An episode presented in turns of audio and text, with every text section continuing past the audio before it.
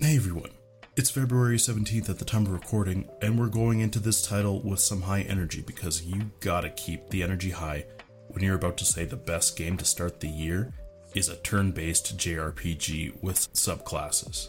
A game that seemed like an odd pivot at the time when a franchise that was really only known for its action beat 'em up, gangster on gangster but with moral high ground reasons style games suddenly unleashed like a dragon to such high praises. And so to me, it wasn't much of a surprise that its newest entry, Infinite Wealth, has come out as kind of like a smash hit.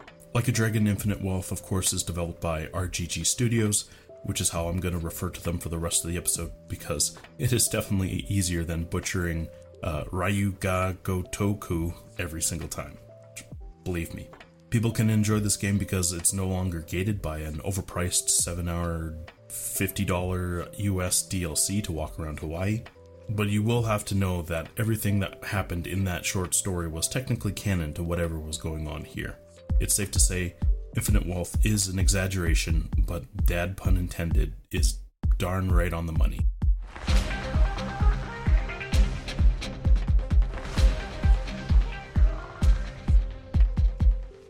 Okay, yes, that was kind of jebaited. You got jebaited. That was a lead in. It was intentional to try and get a hot topic out of the way. Let's say what everyone kind of scoffed at the moment version info for the game kind of came to public knowledge because I don't want to have it detract from the game. For those of you not in the loop or not grabbing every tidbit of news, whether or not this game was going to be crap or not, a lot of people were thrilled by the notion that there was going to be a new game plus and highly anticipated uh, roguelike big swell dungeon. What they weren't expecting is it was going to be gated behind DLC or effectively bumping your pre order up to the deluxe edition, vacation edition, or something. And listen, for my story completion, I'm at about 110 hours played. 68 of those hours is from in game game time. And that's with me having kind of like messed around watching credits and doing the, the first couple levels in the big swell. I did watch a couple videos afterwards of people kind of playing through all the levels of the big swell, so I think it just kind of reaffirms my feelings. Everyone who is so sensationalist that, you know, RGG Studios is ruining this game by adding and gating New Game Plus and the big swell behind DLC really needs to simmer down. You don't need the extra dungeon to get anything or to enjoy yourself with this game, especially with the base package. Sure, it might be a challenge if you haven't already been min maxing your team to the nines. Although I could definitely relate to why people might be upset that New Game Plus, of all things, was gated behind DLC. It's probably the only side that you're gonna get me to agree on with the mob of upsetty spaghetti monsters. New Game Plus does seem like it should have been something that was with the base part of the game, because after going through, the game does have certain areas where there are sudden jumps in difficulty at set points, like going from one district to another out of logical progression, or for people who like open world games and need to explore every back alley before you get through uh, the story established plot arc. Safe to say, every time I tried to wander down an alley and try to open a chest before I was supposed to, I really burnt through quite a few items to stay alive, and definitely lost my fair share of money.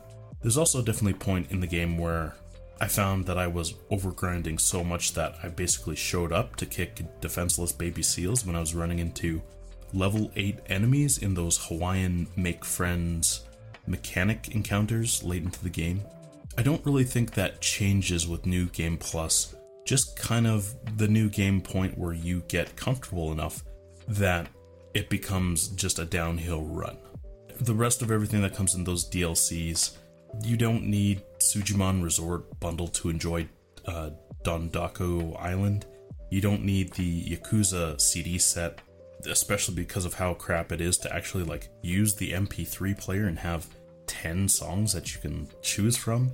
Especially, man, listening, even listening to the Japanese, like I played with Japanese voice actors on instead of Chinese or, you know, put me out of my misery English karaoke on MP3. It was nice kind of walking around to Sonic music, the Persona music, but I mean, there was a Japanese podcast on there that I certainly didn't understand. Actually, I think that was part of the base game, so maybe forget about that. The pre order jobs, which apparently are worth $5 of your hard earned money, are, are definitely not worth wasting anything on unless girls in activewear are your jam, or uh, fully clothed from head to toe in protective pads and helmet guys. Both subclasses were, were quite um, pathetic in my eye, and it really doesn't add much more to the you have a specific enjoyment of these kind of things. Everything else, like all of the single Unis bonus stuff, is basically just accelerated accelerated crafting. I was able to make I would say one or two items earlier thanks to those single use uh, bottle caps.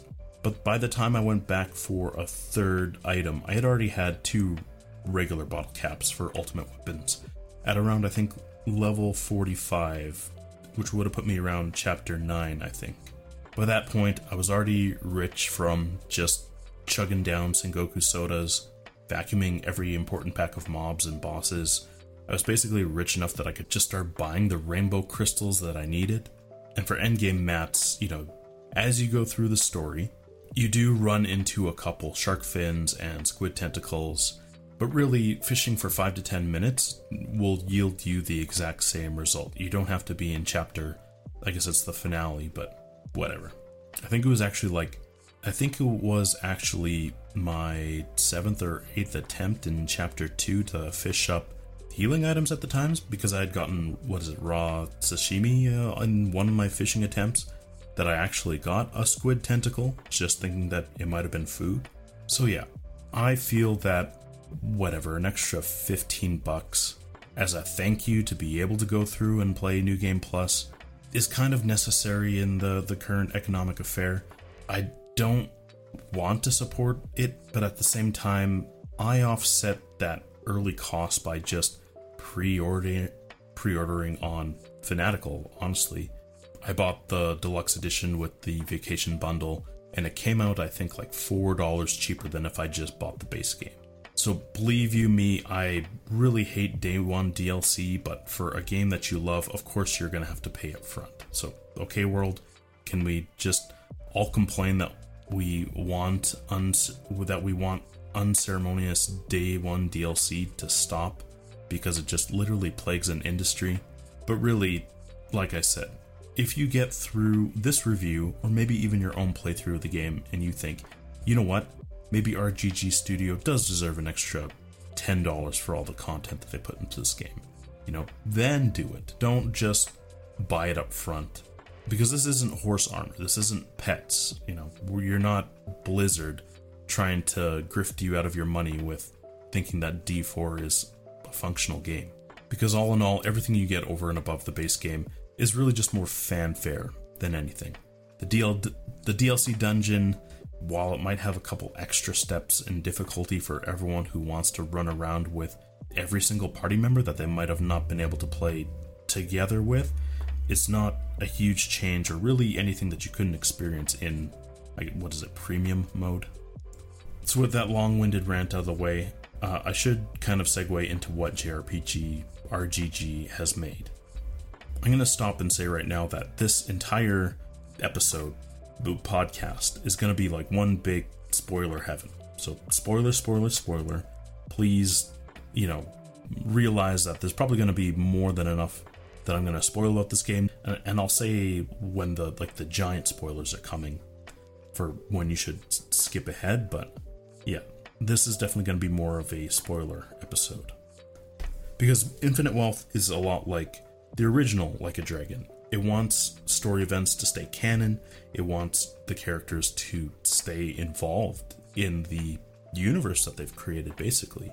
And again, it's a turn based JRPG. It is a fairly grindy game.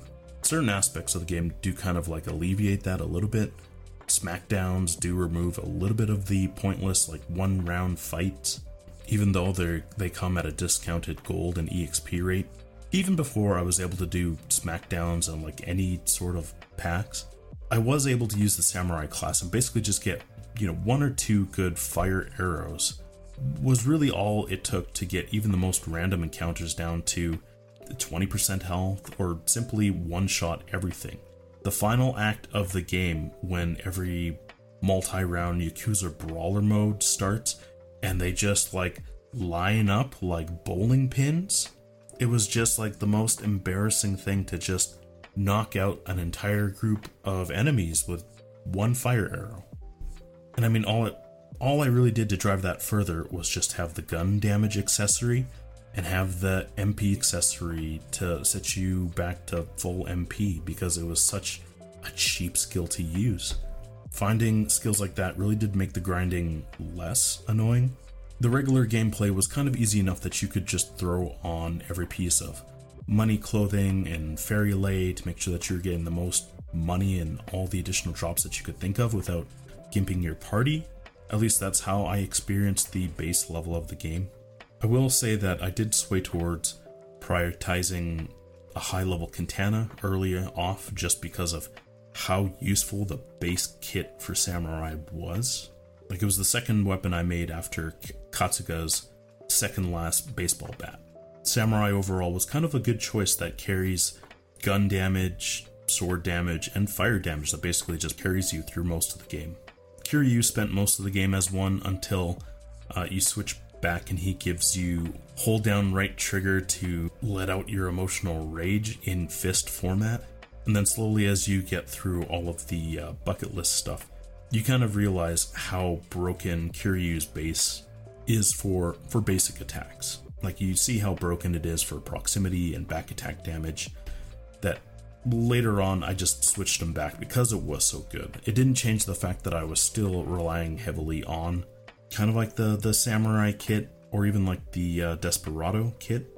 But it was also really nice because the fact that Kiryu uses his fists makes that like the easiest ultimate weapon to farm in the game because you don't have to.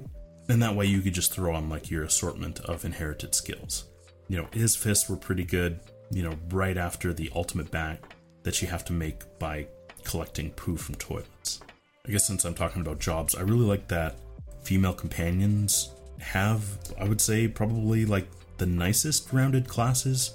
Some classes that I wish the men had kind of like the mirror reflection of. But it was kind of disappointed to see that they only get like half of the jobs that the males get. And it really only ever felt like I wanted or needed to use two or three of them outside of the base class for the character. Like I didn't use the dominatrix or the tennis player to me, they were both kind of just like lackluster. At least it didn't feel like it had a notable difference over basically the way, the way that I got my characters running with, uh, what the hell's it called? Kunoichi, the female ninja. Since I'm just like ranting now, I might as well just list this note while I still have it on my screen. The best classes for male were Samurai for basically AoE fire arrows, Desperado, uh, not for the actual class, but for the one skill that was called, I think it was like Wide Swing or something. It costs like 54 MP, but you rope in the target that's the farthest from the group, and then you make the rest of the group pay by swinging them around. It was just hilarious. Uh, Aquanaut, mm, and whatever the male version of Geodancer for heals is called. Wait, why don't I have this written down here? Uh, I think it's yeah, right here, Fire Dancer every base class kind of has like a solid kit that makes you choose whether or not you want to use like the uh, the cop base kit or turn Adachi into a uh, Aquanaut like I did. And I think that'll also weigh heavily on whether or not you farmed up enough of the mats to craft their ultimate weapon. It felt like almost all of the exclusive base jobs needed shark fins, uh, a cough drop tin, and more than not just like a truckload of rainbow crystals. And then most of the shared jobs, I, I felt like 80% were a mix between shark fin and squid legs, kind of edging towards more squid legs than shark fins. But it really made it easy for me to make one desperado weapon, one samurai weapon, thanks to just great AoE skills, and then use non rainbow crystals to make like Aquanaut weapons or Nanba's final weapon. It was a mix of weapons that made combat a little bit too easy. The movement circle was an interesting change. It did kind of gate early range when you definitely wanted to pick up a bench to smash over someone's head or find an exploding barrel, or you know, after having all those, like, hey, why don't we sit down and have a heart to heart while I patiently wait for you to get off your phone so I can talk to you? You know, tag team combo attacks. More often than not, those stupid jerks would just like spread out and walk away when you wanted to attack. Or you'd set up a skill and suddenly your character would detour and go three steps to the left and mess up a linear AoE attack. I guess the, the movement around, uh, I mean, from, from the original game, I did find the movement around changing the mechanics of the game like really interesting. Every once in a while, you kind of get lured into AI stupidity, like when you go up and you attack a mob or you combo into a mob and you push them into a corner and suddenly it's their turn next and your entire team gets AoE'd because they want to crowd you at, that one instance instead of the previous time where they were just all spread out. Same goes for heals. You'll be gravitating towards the biggest heals. Uh, females get the big concert heal, and then I think males get uh, a second level of like barbecue hangout heal for the biggest range and restoration. Outside of that, though, I would say that you should probably get comfortable at least having one character with regen. So it'd be like Zhao uh, or any of the males, since they can do Fire Dancer. Because every once in a while, and when you see them doing it, you'll be like, what are you even doing? And that party member will be like, hey, yeah, yeah, don't worry about me uh, I'm just going to stand on the other side of the street of Hawaii in combat for some reason. I feel like they were a little bit too generous with uh, auto attack, regen, but I feel like they tried to curb that with some of the items that you could get. All of like the party heal items, I believe, were crafted only, at least that I can remember. They removed all but I think one skill that restores MP, and it comes from a light, I think it's a dancer attack that only has a chance of basically adding five or six more MP than it used. So most of the game, you basically just rely on throwing on uh, regenerative accessories, or you know, like uh, Chitose's final armor, just kind of making her like a an immune battery. and a, I have, that giant sigh is just kind of like leading up to my next point, and it's the one aspect that I kind of have mixed feelings about, and it was definitely harder to put into words than I thought it would, and that's because is talking about RGG taking a page out of, I don't know, Bethesda's book and reusing the same engine, reusing the same map, reusing the same menus, basically everything that was used in the original Like a Dragon, uh, and Like a Dragon Gaiden, and so on. And I've been super critical of this, so don't get me wrong. For me, the game could have easily been 60 hours in Hawaii. So while I wasn't expecting, um, Spoiler, spoiler, spoiler, spoiler, spoiler. Are you ready for it? Kiryu and Kasuga splitting up halfway through the game once Kiryu started coughing up blood from overexerting himself, and then the group and him kind of agreeing that he was a liability and needed to take it easy, only to resume his bare-fisted brawling back in Japan the exact same way he was doing it before. Kind of a weird plot turn, but anyways, I'm kind of disappointed that I had to wait till the end of the game to have all my party members together again. Tangent aside, Hawaii is quite gorgeous, and uh, funny enough, kind of as a Canadian, anyways, it is kind of the true testament to how outsiders might view America. You know, you walk around, you see a large variety of normal people, but most of them are just tourists. there was definitely an odd absence of kind of native Hawaiians and, you know, the life that you might see outside of Resort Hawaii, but maybe it's best that Japan doesn't capture any of that in video game form. And of course, every person who conceptually might think that America is full of giant chunguses just like merrily walking around. But I mean, like, it's the positive side. They're just kind of all happy, friendly people. They wave back, they're easy to bump into on the beach. But if we're talking about reusing the same engine, the biggest advantage, which I would say Starfield misses by a mile, is just how well the game runs in retrospective. Like it, the game runs fairly well on older hardware, uh, and it was me playing on the ROG Ally uh, at basically 900p with XeSS on, just having like a stellar experience. I did try FSR 3, which I guess is technically FSR 2.2 versus what I think is base FSR 2 if they've thrown in every single implementation. I can safely say after trying this on the ROG Ally, that is basically the same experience as like a Dragon Gaiden. Frame gen pacing is just something that I can't visually enjoy. And I don't know whether that's a hardware issue or just like a varying FPS issue or like the rate at which the screen refreshes or whatever unholy thing that they're trying to accomplish with this, but it's kind of a big miss, and I think it's a little bit embarrassing that AMD is coming to the table with something like this. Even though, fair enough, RGG Studios kind of implemented it the way that it's designed. I did essentially double my FPS in most stages. It's just something that I, I can't enjoy. And just because I played the original on my old laptop, uh, I booted it up and I played from. I continued from a save in standing around in Japan so that you could see like traffic and uh, the canal uh, on a 2060 mobile with DLSS enabled on just like the highest quality. And DLSS is so much better in every way imaginable.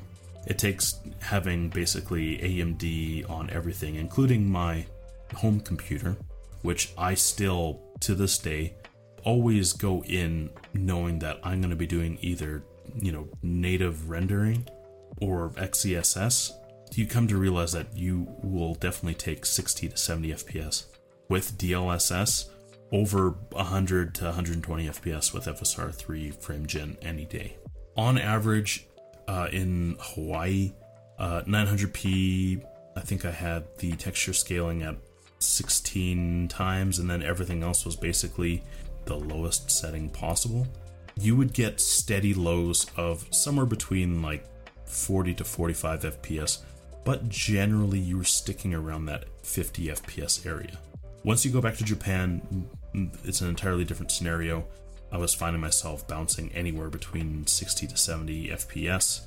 Anytime you're staying over 48 FPS with that VRR, you basically just didn't see it but it definitely left me in a more positive state when I had to sit and reflect on it that this game is just far more approachable than Starfield because you're not playing a game at 20 FPS. You're not walking into a city and watching your computer crumble, pretending like Starfield was a game that was approachable to the masses. RGG Studios did do that, and they delivered it succinctly. I think it, we just have to come to a point where we can make a competitive argument that it's not about using the old engine, it's about designing a good game, and Starfield is just not a well designed game. And it's a tangent I want to move on from because I, I, I had a second note here to talking about items because Starfield, you know, 3D modeled and put gravity physics on basically everything in the game. Uh, whereas Sega basically just signed a deal with 7 Eleven to take pictures of everything in the game and not have to, you know, 3D model it and do light reflections and figure out how they're going to get ray tracing to work. Because it's like the the items have plenty of variety in Infinite Wealth. It almost gets to a point where there's just kind of like a pointless amount of them. Since you can basically just buy and carry, it's like, ew, you know what? I'm not going to eat a fish sandwich. Give me a steak bento or like the premium bento, or ice cream, or I'm only going to eat hot dogs. I always felt like it was more fun. It wasn't like, here's your punishment for carrying food that heals 1 300th of your HP, like Starfield had you feeling. And I think like they did it right. Like a Dragon Games make me feel hungry when I go into a 7-Eleven and buy snacks for my character. I feel like I should be going to buy snacks in real life. But again, it's all kind of just like sad items because you can restore a, a pitiful amount of HP with onigiri, or you know, you can drink. I'm just sitting here thinking. I think like the weirdest thing that shows up in this game versus like actual Japanese drinks is like you can buy Mountain Dew in Japan. Because once you get out of those like supermarkets where you're buying drinks that restore 10 MP and buying food that restores 30 HP, you get through all of like the serious stuff and like the food that you can eat in Hawaii, which somehow restores more HP than it did in Japan. Maybe they, they make a case that it's just more filling.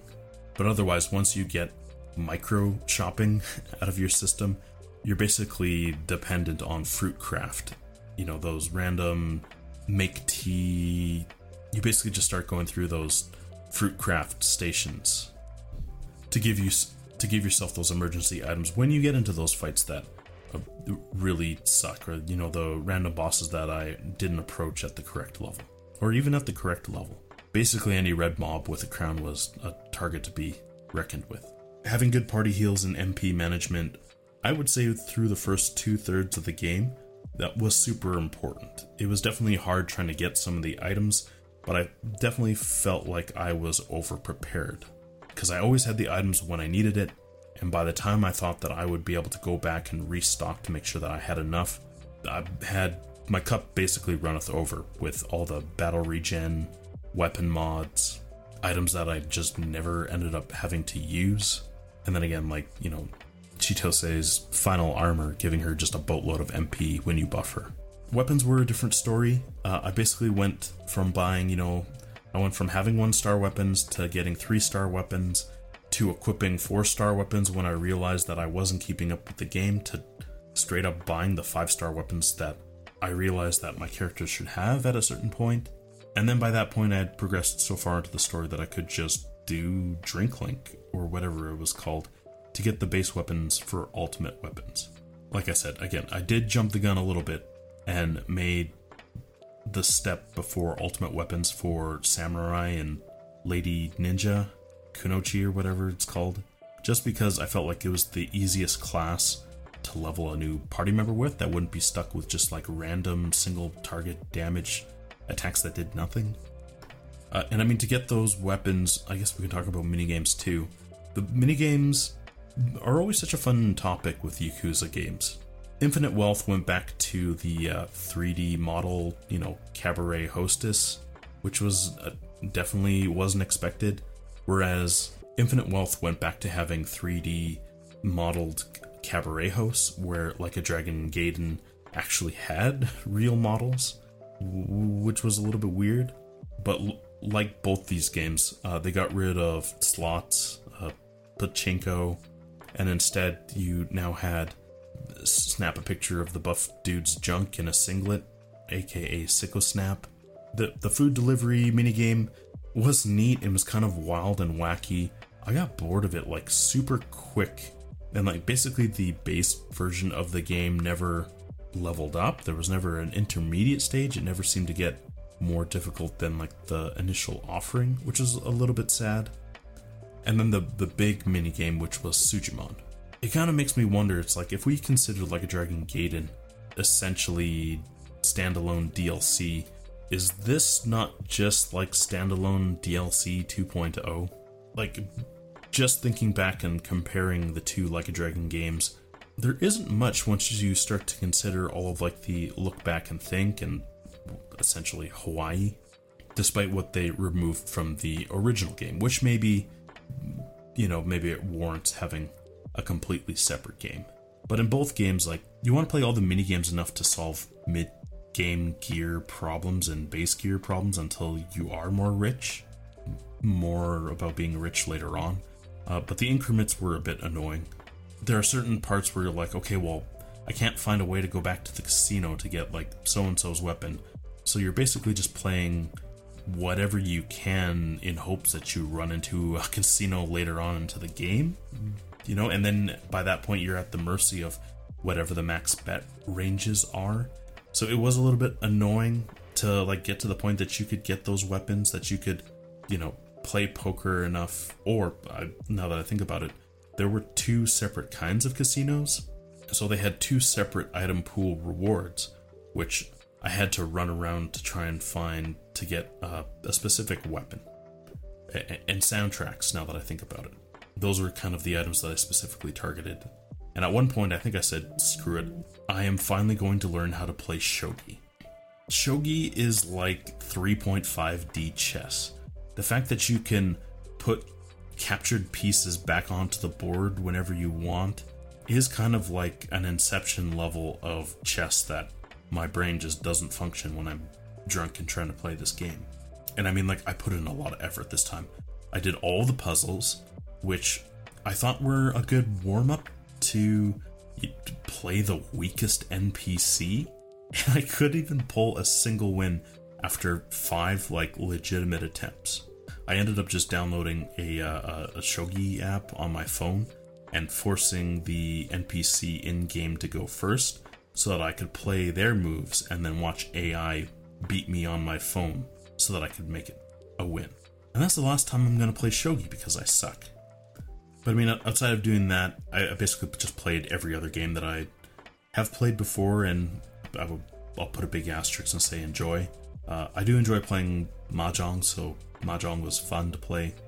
Koi, koi, or whatever the old school Japanese like stick and card games. I just, I mean, they're there. I'm not going to pretend like I'm an expert in them, but they were easy enough that I could just collect my item, collect my soundtracks, and then leave. The arcade games got only a slight shuffle. Uh, Spike Out was interesting, but kind of a, a lame game coming from someone who loves beat 'em up games. Virtual Fighter, I mean, is always going to be there, so it's kind of staple. Uh, so is what is it, Ride On or whatever the motorcycle game is called. Fishing was uh, fishing. I, you could probably tell by my enthusiasm that fishing is not my jam. Uh, and then of course they had crane games, which they upgraded the crane games to have those uh, whatever uh, inefficient. You need to learn how to nudge the box crane games to release your prize that you see on whatever YouTube all the time. So I can tell you right now that I'm basically ready for my trips back to whatever Japan and Asia so I can get an $8 toy from $40 worth of attempts. Aside from that, everything else, it's just all like the fun stuff. Golf is there, baseball is there, karaoke is there if you're really that desperate. And hey, if uh, playing mini games is not your jam, just go hang out and stare at virtual uh, assets at the bars. So let's direct this towards kind of finalizing the game. I have a few, I have written here a few key thoughts, but I think it's more just kind of me talking about my thoughts on the story and just kind of how I feel overall about how this game sizes up. So, spoiler warning for the millionth time, this is where I, I totally spoil the game. So, Infinite Wealth was kind of weird. Infinite Wealth felt better suited than the original. Infinite Wealth was kind of titled weirdly because like if you think about it you were like the what is it like the ceo of like a venture capitalist owning landmarks in japan the, that game was infinite wealth Kasuga could have just like sat there and just like played on his phone and did absolutely nothing and then like go relive his admirations of rehabilitating yakuza by paying them white collar rates to go do blue collar work. Have Yakuza cleaning trash off the highway. Because in this game, they, they definitely don't refer to it, but the infinite wealth you gain is the friends you make along the way. And as cringe and as catchphrase crap as that is, they definitely didn't do anything to make me think otherwise. Uh, Dondoko Island making me do actual work for my money didn't make me feel like I had infinite wealth. I felt I had way more work to do, uh, despite the fact that whatever the the resorting of labor assets was definitely a lot better than Animal Crossing in Sega format. But anyway, uh, after you get through the uh, the the final battle, Kiryu basically just says that he is the one who failed everyone and that he failed Ebina, and you know he does everything that he possibly could to do it right and not solve everything with his fists. And then, of course, he collapses, and after thinking he dies from that final boss fight, uh, they helicopter him to a hospital where he is kind of left on like an open edge as they roll into the credits. Uh, spoiler, of course, Kiryu is shown alive and very, very, very tired at the end of the game because he lost his Yakuza hair and now he's back to sophisticated man Kiryu hair, which to me is a happy ending in my books is at least at the it has at the very least safeguarded my brain from sadness. Uh, in the end, he is an inpatient, so he's signing up for treatment for his cancer instead of being just like you know a big tough man and rubbing some dirt in his cancer while he has a drink in hand. So you know, uh, maybe RGG Studios is just gonna Mm, stretch out that remission period for, please, five, five or more, seven more games. They even stuck with the key theme of never letting him see his loved ones, aside from the one event in the game where you get to see him listening behind a door. I feel the happy but cliffhanger ending is just continuing the ultimate bait into buying the next title of seeing when Kiryu is gonna actually see his family. But more so, it took getting to the end to feel like Kiryu was the real main character in the game. Even though Kasuga is just kind of like the lost puppy who has a fan base for some reason, uh, and is actually terrible when he tries to be charismatic. The overall plot arc kind of builds up, and you know, during the game, it sadly feels like a little bit of a letdown in the end when you think about everything that doesn't involve Kiryu. But that's kind of like the, the downside to Yakuza games. I never felt like the actual story events. I feel like they have like the storyboard right, but it, it's not that impactful. The overall plot arc, like the build up during the game, it, it's just kind of a letdown. The big bosses at the end of the game that I thought were going to be like super hype, like really strong, really just didn't do the game justice for what the story had built them up to, you know, at that point. I thought when you go to fight Bryce that you were fighting some like super OP god uh, who was gonna, you know, make you regret living because you're fighting at the bottom of a toxic waste cave. When really all I did was just spend five minutes scrubbing him down with water weakness uh, Ebina 2, although I think that fight was actually more challenging and a, little bit better, like well rounded. You know, it was actually challenging because he could RNG some big damage on characters, and I even had, you know, one character die who I think was at like 500 health or something. But basically, that fight was basically just like the final boss, and it was a little bit disappointing. It was it was actually kind of nice. Like if you watch the actual cutscenes, maybe Yakuza style anime throwdowns is what they do best. But for me, the, the, the ending was too short, too succinct, not epic battle enough. And I don't think that's something that New Game Plus is going to change. But at the end, I really enjoyed playing this game. I ducked friends who wanted to play multiplayer games just so that I could keep playing. Uh, and my goal right now is to go back and play for a few hours and print money on Dondoko Island, even though I definitely don't need the money anymore. Uh, and then I'm gonna go and beat the uh, big swell, and then debate how much I actually want to grind out a second playthrough because I have another Sega game, Persona 3 Reloaded, just you know sitting on my computer in my ROG Ally. Uh, at the time of my completion, uh, it looked like there was only 23% of players who have actually beaten the game, which for three to four weeks after launch, I think is fairly high if you think about like other longer, deeper games.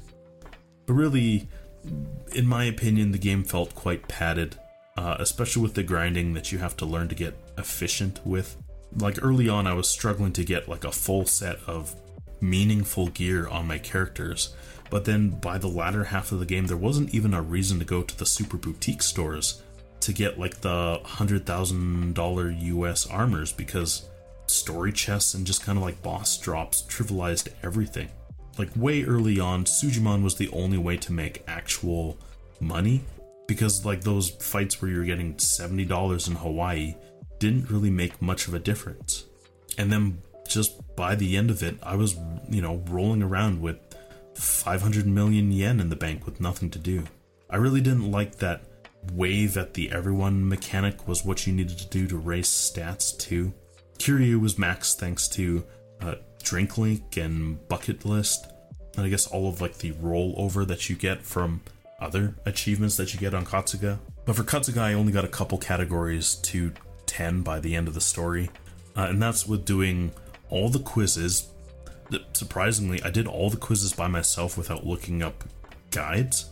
Some of them were uh, a, a, little bit hard and had to be repeated, like the one that you can only get one wrong answer for. And then the that quiz I had to do less times than the botanical flower one. I think I did repeated the botanical flower one like seven or eight times because my god, who cares the planting order of pumpkins and what time of the year that you need to plant sunflowers? You need to plant sunflowers from April to June, by the way, and pumpkins, you know, in like a triangle shape in a single pot. But anyways, th- thanks to that, I'm getting my little trowel and Miss Daisy hat out just so that I can be ready for the farming season this year. But if I could stay on topic for once and just get back on track, the complete reuse of Like a Dragon but with Hawaii as a second location really felt like you needed to have a little more nostalgia for Like a Dragon to continue to enjoy your game. Or even maybe so, maybe I'll say it like this you need to have the nostalgia there to do a completionist run. The running from spot to spot, reminiscing about like the old games uh, that RGG had you doing. But early on, it felt like me putting a nail in Kiryu as a character's coffin, like this was the last game of the series or something. But I can tell that that's not what happened. It was nice to kind of go back across how many countless games and see everyone in the franchise who I guess still existed. Hopefully, it was a fun trip down memory lane for the team rather than just we need to add some game filler. But it was like the separation of Kiryu and Kasuga was really interesting. I still would have rather had all my characters there at the same time, which doesn't work for the story. If I had to stop and summarize this incoherent ramble, I would just say that Infinite Wealth is a solid 8 out of 10 in my books. I think it starts the year off right, and performance wise, it is a game that is accessible to everybody. It runs fantastic on older hardware thanks to this old engine and graphic style, prioritizing function over pointless advances in game technology. It's really fun, it's funny, it's true to the original, and it is kind of a true follow up to the original Like a Dragon. Just to be honest, in my opinion, I felt like you were just running back and forth across a lot of areas, and it didn't feel like there was a lot of depth to it. Something that re- revisiting a lot of old areas, you know, didn't really help with. I hope that a lot of people are starting to see things the way that I do. You can't just have AAA studios just slapping a projected performance profile on its game with little consideration for kind of tactful reflections and lighting. I know everyone with a PC is just kind of like foaming at the mouth, waiting when neon lights are properly reflected off surfaces in a game. Is this reason why I don't think the game industry is heading in the right direction? Especially the reason I don't feel like the Steam Deck has a very viable life cycle anymore. Is the reason why I don't think it's the reason why I think Microsoft had to discount the Xbox Series S when it can clearly still perform adequately, just it can't do 120 FPS for these developers who just want the game engines to do everything at the cost of like actual hardware performance. Sometimes I feel like it's a bit of an oversell. As like an old person looking back, recently there's been far too much overhype and kind of under delivery. Hardware like ROG Ally included uh, and I think this kind of like disconnect and misuse of technology kind of is just the breeding ground for inaccuracies and misleading info. Obviously, it doesn't affect the people who are wanting and capable to throw down $1,100 a year or every two years on a GPU, but I don't think that's realistic or respectful of gamers. So, when you get an opportunity to play a game that's fun, uh, it runs well, almost the same way with that we admonish indie games kind of tech performance. For me, it's not only going to sell well, but it's probably going to be a solid recommendation, like across the board, across the industry. And with that, I can say thanks RGG Studios for making a great follow up game to Like a Dragon. I am definitely emotionally invested in seeing what comes next, and hey, turn based RPGs, baby moving on to news, uh, I'll only touch on this like early on and just briefly since it's all still rumors. Uh, but there seems to be a new rumor going out that hopes for a Switch 2 in 2024 might not be a reality, or, you know, maybe best case might be a Christmas release at this point. Rumors from some developers uh, are being told to target a Q1 2025 launch for the the Switch 2 titles. Maybe Nintendo is just kind of being like a good guy and being like, "Hey, listen, Mario is to come out at launch, you know, the the end of November. I think that's when the uh, the Wii came out. So, You're you're not gonna beat the Mario game that comes out. Don't try and compete with him. He's gonna make a lot of money. I mean, I'm still excited to hear all the news that comes out and whatever announcement we're gonna get. Maybe not sooner, but later. I've been kind of like tepid with my impressions, or I guess the improvements from AMD across all these new APUs. The, don't get me wrong, the 7800 or the 780M GPU is still nice, but I think Intel has like some gloves to throw in the ring. And although we've yet to see proper driver performance or kind of the state where we kind of just goff that AMD was always so far behind Nvidia in drivers, now that we have Intel farther behind AMD, I feel like that really just cements Nvidia in as like the stable, mature company that people are just going to flock to if they ever make a proper handheld. It's AMD and Intel who are just kind of like fighting over each other's market share with these inefficient but what the people want kind of devices. That, and of course, uh, Nvidia is making a bajillion dollars from AI, so let the babies fight over games, I guess. Uh, we, I did get to see the Microsoft. Uh, I don't even know what I want to call it. It was a roundtable discussion, but um, it was just kind of like a waste of an hour where they talked about vague topics and just kind of like acknowledged things with vague acknowledgments until the the, the table talk ended. At least, at the very least, they acknowledge that Windows is part of the problem uh, for not only gaming but handheld gaming. So realistically, at this point, all I can do is hope that 2024 is the year that Steam OS goes multi-platform. Speaking of Steam, there was another Steam Demo Fest, or I guess I'll call it by its actual name, Next Fest, since it seems like they're probably happening every two months or, or, or something now. But while it has been a good chance to see some free advertisement for indie games, this round was a bit of a mixed bag for me. I tried about five games and I couldn't recommend m- most of them based on those demos. The one game I did want to try, I didn't get to because I screwed up and I didn't select the third box before hitting OK when the Am I Over 13 button showed up. And I locked my Steam account out of playing that game permanently, so, uh, well, I guess we'll figure that out if it's actually a, a solid game.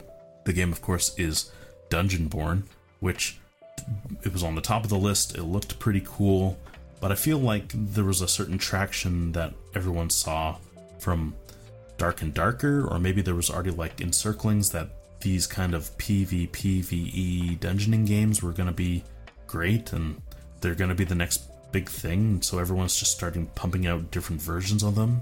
They're kind of all really, really, really rough around the edges. At least, you know, the two that I've been able to try. I know they're pushing for it like it's going to be the new trend, but I think you have to have one right game for it, and these are definitely not it. But if I can gush over just one title that I can't wait for it to come out, it's a little bit unconventional, but uh, the game Cryptmaster I thought was going to be a new take on Typing of the Dead. Instead, it was a reimagining of a text based adventure. Now, I don't want you thinking that you're going to walk one square at a time and then have to type look or get or pull, you know, get E Flask. Why can't you get E Flask? Because, you know, Monkey Island adventure games, this is not. Instead, you have the Crypt Master who is basically demeaning to your party while you go on an adventure to, you know, I don't actually know what the premise of the game is. I'm assuming it's you're trying to escape the underworld or the crypt or wherever you are. But the gameplay is kind of similar to what you would see in a game like what's that old title called? Legend of Grimrock, where it's just kind of like you're front facing, like those really super old. I gotta put my hand down because I put it in front of my face when I said front facing it's one of those like the, you exist in a square tile and you can rotate cardinal directions to see things which for those old school front facing dungeon rpgs it can feel a bit motion sickly when you start spinning around and then trying to focus so i really hope they put in like a strafe option at some point but i want to gush over the gameplay because it's just on a different level like you have to spell out what you want to do and it's not just like open. It's like they take most of the uh, like the actions out. It's okay. So let me let me follow my points here. Cryptomancer asks if you are dead, and you can reply honestly, which you know you're probably dead, or you can give him sass and say no. And then of course the Cryptomancer, whatever, is gonna sass you right back because you are a disposable corpse, and he has decided to empower you with the opportunity to live or something you walk up to a box and he asks you to describe something super basic, right? He sets you out with a list of sensory actions, and you're supposed to derive that in the box there is a helmet. Now, character abilities are really interesting because, for example, you learn skills by either guessing what the name of the skill is or by taking letters of items that you find or enemies that you kill in order to discern what it is. So, for example, the the first character's first attack is called Hit. When you unlock the helmet, you would have had an H, a blank, and a T. By just typing it into the screen at any point, you can unlock Hit. And when you move forward and you keep moving through, you figure out that the second character's attack is Jab, the fourth character's attack is Zap.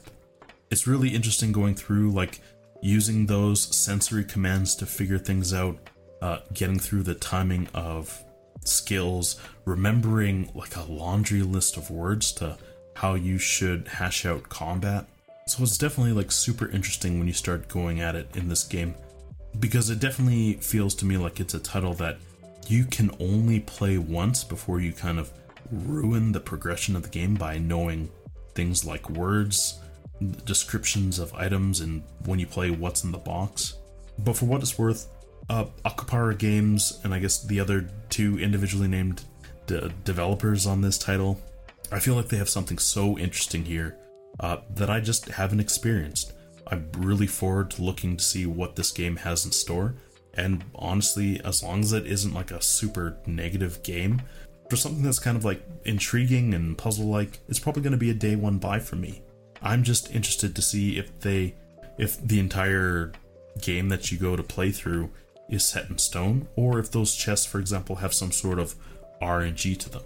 It would be super interesting to see if there was like a set of base characters or something, or have like a roguelike aspect where you can mix and match, you know, have randomly generated characters that have to work together. Maybe I'm thinking too big about it, but I have some high hopes for this game. Uh, moving on to headliners, like I said earlier, uh, Persona 3 Reloaded is out, and so anyone who's basically enjoyed the game on PS2, PSP, or kind of ER other ways should probably be tripping over themselves to try and play it now. They definitely made it way more modern, but kept kind of like the core heart of the game intact. I used to play these games on hard, but I'll probably just do a normal, easy playthrough, as I think I've beaten the game about three times now. Uh, at least once doing a 100% walkthrough, guided playthrough. But really, it's a game that I like so much that I think I'd like to appreciate every change by going through this, whatever, remake. It's out on Game Pass, so consider helping Microsoft stop the hemorrhage of Game Pass players that they are just reporting that they're losing all the time.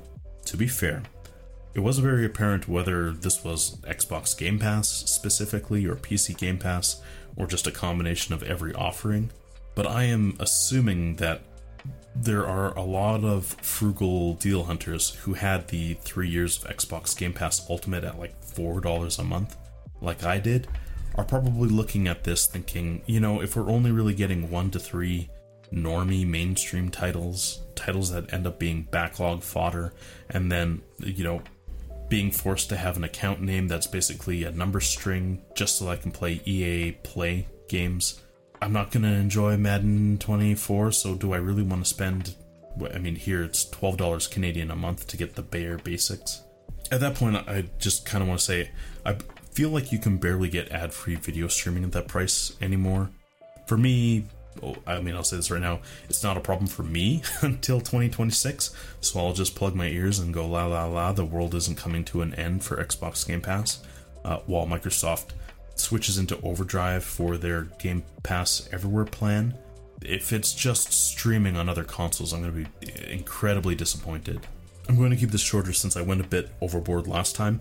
I got to watch the actual gameplay for Final Fantasy VII Rebirth and then snippets of the content through the snippets of content at the uh, State of Play announcement video, but also I watched the uh, full walkthrough of the demo, which, for everyone who doesn't know, is about 80% of the calm flashback.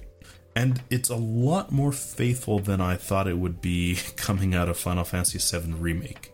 A just bold statement, and I know I'm going to be wishy washy, but I feel like it's going to be what everyone wanted from a hey, keep the carts on the track kind of Final Fantasy VII Remake. Combat, especially, it seems like it's like Combat 2.0, and it seems a lot more seamless. Although I did see a couple scenes of the state of play that kind of make me wonder whether they're sticking to the story faithful or uh, got another serious case of reimagining diarrhea plot like the remake was. Final Fantasy VII Rebirth is a PS5 exclusive, quote unquote, until May 29th, whatever that's supposed to mean. Whether or not PC Master Race can get this on every platform, or you know, just maybe make your own platform so I don't have to default to buying these games on Epic.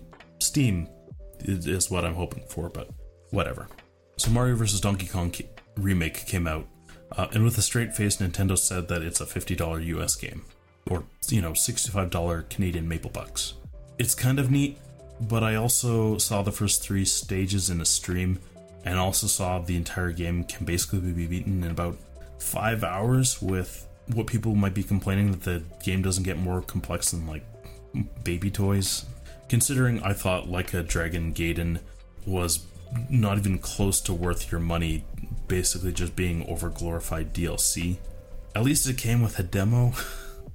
it um it kind of disappoints me that this is the kind of caliber of games that we're going to be expecting on the Switch. It reminds me of like DSiWare, like the the surface level, barely deep crap that gets shoveled out at a premium on Nintendo devices.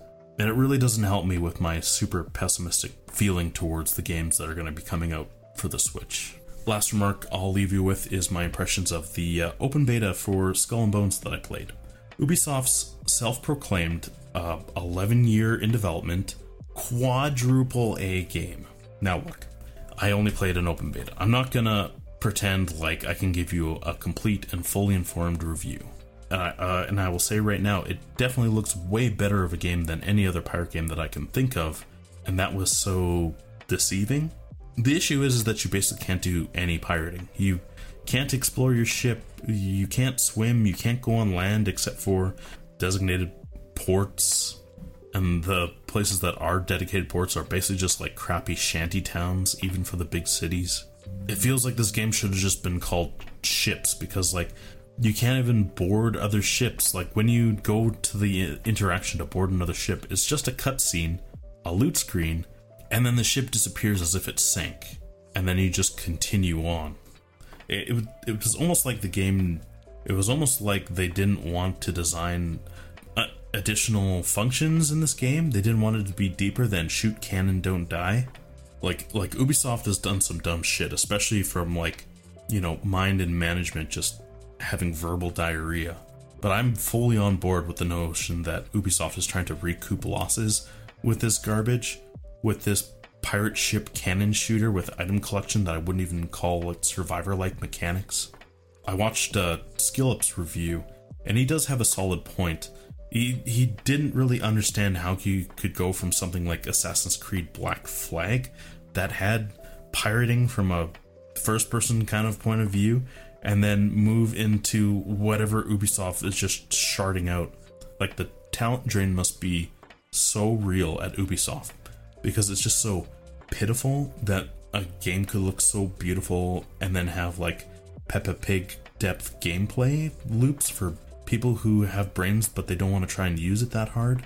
And the worst of all, it's like I got through this entire description of this game without even mentioning the fact that this is a live service PvP opt in only game with microtransactions that you can spend real money on so that you can have black and yellow palette sales or watercolor skulls painted on with a separate pirate palette set.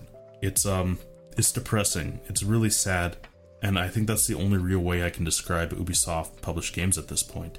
That at this point if you saw how nice it would look you would play this game for graphics only because all this game really made me do is want to go play Sid Meier's Pirates on PSP or go play Curse of Monkey Island or go play Black Flag or something. But that's it. Thanks for tuning in. I can't express enough how much I appreciate you for simply just tuning into the podcast. Uh, I'm looking forward to when I can get back on track with next month's episodes. So I'm not trying to crystal ball myself into a Persona 3 Reloaded review for the next podcast, but I don't really know if there's going to be a lot of other games on my radar th- that are like deep enough that I might turn them into an episode. I know Deep Rock Survivor is is almost out. Actually, I think it might be out, but I don't know if that's going to be episode worthy. But rambles off. Thanks a lot. Let's hold it at that. Everyone, have yourselves a good end of February, and we'll talk to you in March. Bye for now.